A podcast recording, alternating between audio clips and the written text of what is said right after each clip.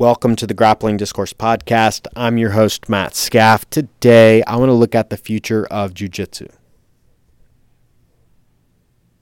A listener asked an interesting question a couple of weeks ago. He wants me to talk about what Jiu Jitsu will look like in 10 to 15 years. He asks this question after having watched an all kids grappling card on FloGrappling. He was blown away by the level of Jiu Jitsu that he saw. These kids look like little purple, brown, and black belts. If they stick with it, how good will they be in 10 to 15 years? How will they change jujitsu? This is an interesting question and kind of scary to think about. But for today's argument, I really want to look at and think about kids that started before the age of eight years old. And until recently, this just never happened at the top level almost all of the greats, unless you are part of the Gracie family. If you're a part of the Gracie family, you started doing it right when basically you were born. By the age of two, you were messing around with an older Gracie. But all of the greats, guys like Cyborg, Buchecha, Gordon Ryan, they started in their teenage years. Then you got guys like Cobrinha that started in his early 20s. He started when he was 21. Then you got guys like the two greatest coaches of all time, Eddie Bravo and John Danaher they started after the age of 25. There just were not any examples like some of the we're starting to see today of guys that started before the age of 10 that have made a huge name in jiu-jitsu. So let's take Gordon Ryan, who many think is the greatest grappler on earth today. Some think he's the greatest grappler of all time. He started when he was 14 years old. He walked into a Brazilian Jiu Jitsu gym really not any experience other than having watched some UFC fights, and then he was kind of fighting his friends in the backyard, from my understanding. And then his mom found him a gym to really get formal training in. Well, let's take a four year old. So, the earliest age that you can train at our gym is four. We have a four to six year old class. Let's say this kid sticks with it by the time he's 14, the age that Gordon started, he will have been doing jujitsu for a decade. How many mat hours will he have accrued over the years? Will he be at 10,000 hours by the time that Gordon started at 14? By the time he's a black belt, he'll be 15 years into the game. He'll be 19, 15 years into Brazilian Jiu Jitsu. How good will he be? Now, I think a lot of people think that these kids are just going to take over. That if you did not start training jujitsu when you were that young, then you just don't have a chance, especially in the competitive scene. And I want to say first that I do not think that this is the case. If you just look at the grappling scene right now, we're starting to see a couple of these young phenoms start to enter and compete with the best in the world at the adult level. The Ruotolos are the example that I think of. Them and the uh, Roberto Jimenez. And while they all three have had phenomenal success, I believe the Ruotolos, like I was listening to them talk the other day, and they can't even remember. They were so young, they can't even remember their first jiu-jitsu class. Roberto's the same way. His dad is a longtime black belt. His dad got him into it when he was just a very little toddler, and he can't remember his first jiu-jitsu class. While these guys are top 10 in the world in their weight divisions, they are not blowing people out of the water. They are not doing things that we have never seen before. They are competitive with some of the older guys. William Tackett and his brothers are also a great example. They started before the age of 10. And I just watched William Tackett, who is 19 years old, couple months into his black belt, been training longer than I have been, has more mat hours, I'm sure, than I have. Probably way more mat hours. I just watched his match with Wagner Rocha at Fight to Win this past weekend. And Wagner Rocha started jiu-jitsu. I, I know it was, I want to say it was after the age of 15. I think he was like 16, 17 when he started. Well, he is 39 now. And he just beat William Tackett by decision at Fight to Win. And it was a super good competitive match. Both guys had good looks at heel hooks, and Wagner ended up getting the split decision win. But same thing, like I just didn't see anything that was mind blowing from William Tackett. He just looks like an insanely good black belt. And I think that's what we'll see. you'll just see some of these younger guys, 16, 17, 18 years old guys, they'll be able to compete with the top level. But the big thing with jujitsu is I always think the guys in their 30s, like late 20s, 30s, even all the way up to 40, are going to have the advantage on these kids. I really think maturity matters in jujitsu, like way more than other sports. It is just such a mental battle. There's so much maturity that is needed. Strategy. There's so many different strategies you can bring into a fight. And the strength, I think, like the old man strength is real as well. I think the older you are, the stronger you are for grappling in particular. You really don't hit your prime. I've heard a lot of guys like Gordon Ryan say, and a lot of other world champions say that no, like you're in your prime, like when you hit 30, 31, you've got even like 10 years left in your prime. That's when your best grappling is going to happen. And that just seems to be the case. And I think a lot of the guys that started young, they start to burn out of grappling at a younger age, especially grappling competitions. What's going to need to change in the next 10 to 15 years to really see these kids' potential. Because while the Ruotolos and, you know, the Tackett's and Roberto are killing it, they're 20 or younger. They're absolutely killing it. Their best jiu-jitsu is going to be done at 35. Like if they can stick with it another 15 years, then we will get to see the best versions of them, especially if they can stay healthy and they can stay motivated that entire time. But a lot of times you see these guys, even that started in their early teens, they either move on to MMA or they stop competing altogether. Like I really think of like Rafa and Gui Mendes. Rafa Mendes started when he was in his early teens, and by the time he was 19, he was winning his first ADCC. But he stopped competing. He retired at the age of 27. And from my understanding, yes, Rafa still like trains and teaches regularly, but he doesn't train like he used to. He doesn't train like a competitor.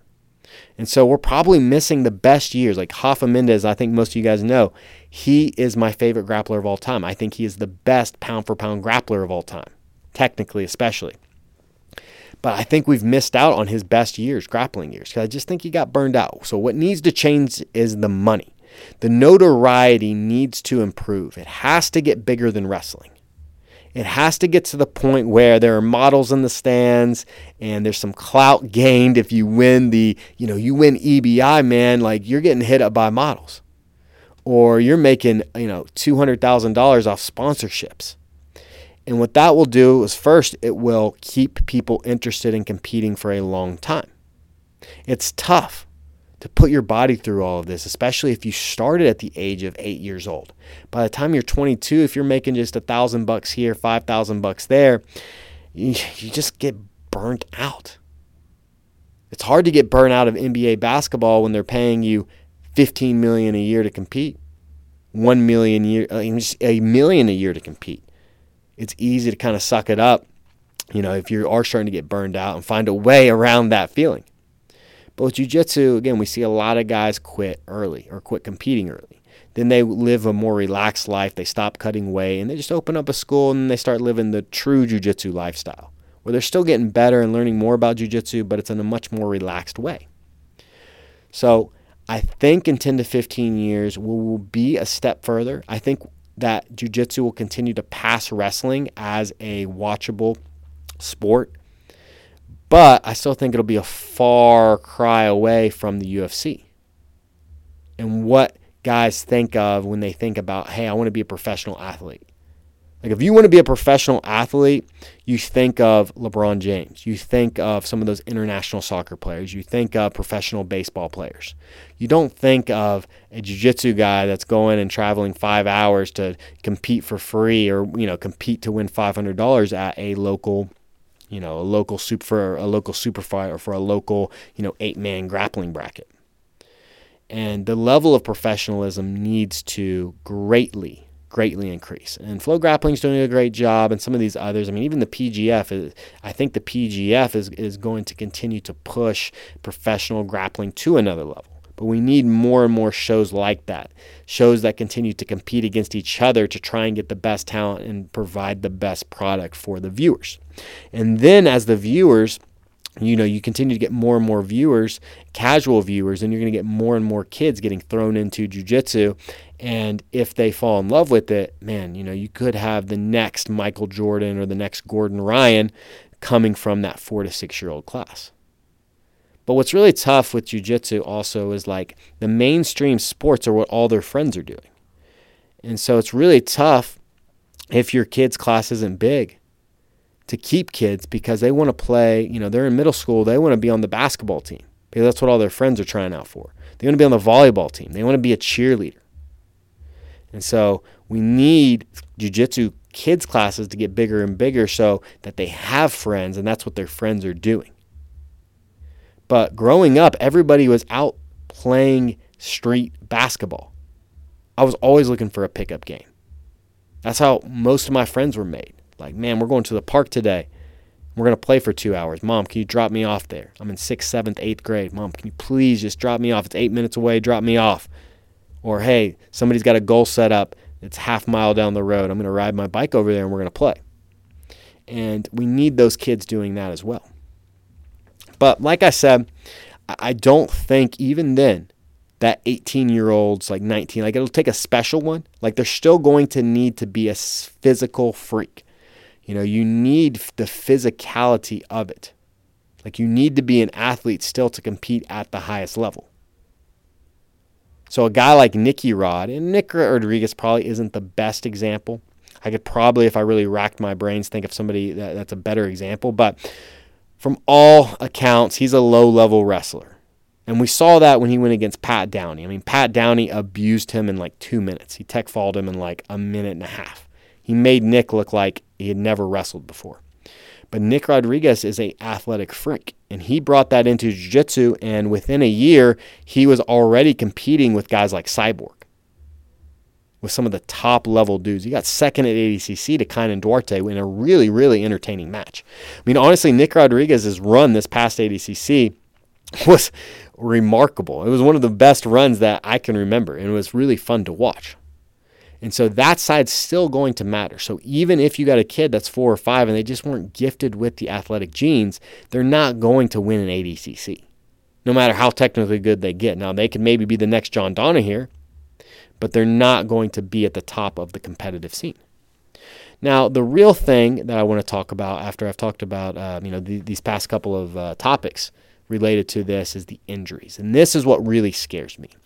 As kids start to fall in love with jujitsu, and more and more of them are doing and starting under the age of ten, especially some of these kids getting at four, five, and six years old. How will their lives be affected by the injuries over the years? Because I think uh, that jujitsu can be very dangerous if done improperly. And I think a lot of kids they get forced into situations where, you know, in any sport, where they're doing it way too much and it ends up being really, really bad for their growing body. They're just not strong enough. Their tendons are not strong enough for some of the stresses of jujitsu. And so I still argue in my mind, like, I think it's best to start a kid in jujitsu early, you know, like hey, 10, 11, 12 years old, but have them do other sports. Don't have them do it every single day. Don't have them inverting. Don't have them, you know, roll every single day. I think it's important, and I think still some of the best jiu-jitsu grapplers are going to come uh, when they start at 15, 16, 17, 18, when they're just a little bit stronger, they're a little bit more developed, their bodies are going to be able to handle the grind of jiu-jitsu a lot better than an eight-year-old, a nine-year-old. And I've seen some kids, some of the people that I know that started jujitsu in those younger age ranges, like 8, 9, 10, 11, they already like uh, are having back problems at 20. 19, their lower back is just a wreck. And a lot of that is because they get so good as a kid, right? So imagine you've got that four year old. Well, by the time he's 12, he's been training eight years. He's just going to absolutely dominate kids' classes. It's going to be really tough to give him work, get him work in a kids class. And so what happens is, is they get forced as they're young teens. Coming up until they're 16, they're forced to train and roll with the adults. And since they're so good, the adults kind of got to bring it to them. You know, three year in blue and purple belt, it's got to bring it to this kid that's also a blue belt. So when you've got these blue belts rolling together, we got this 125 pound year old, you know, 15 year old, 145 pound 15 year old blue belt going against this 185 pound 30 year old. Well, physically, no matter how good that kid is, he's going to take a beating just because of the physicality of the older grappler. And I think, you know, these kids, they started, a lot of their games are inversion based. And, you know, they're playing a lot of crazy guards, De La Rivas, Bolos. They're inverting on their necks. They've been doing that for a decade. And now they're going against adults that are trying to smash them. And it's amazing training for the kid. And if they can get through that grind, then it could be super valuable. But a lot of them don't make it through that. And so, just like with the epidemic of Tommy John surgeries. So, the Tommy John is super famous. It became famous by the pitcher Tommy John, who had the first successful Tommy John surgery to his UCL. So, UCL is in your elbow. It's super common in overhead sports like volleyball, uh, I think tennis as well, but particularly in baseball, pitchers.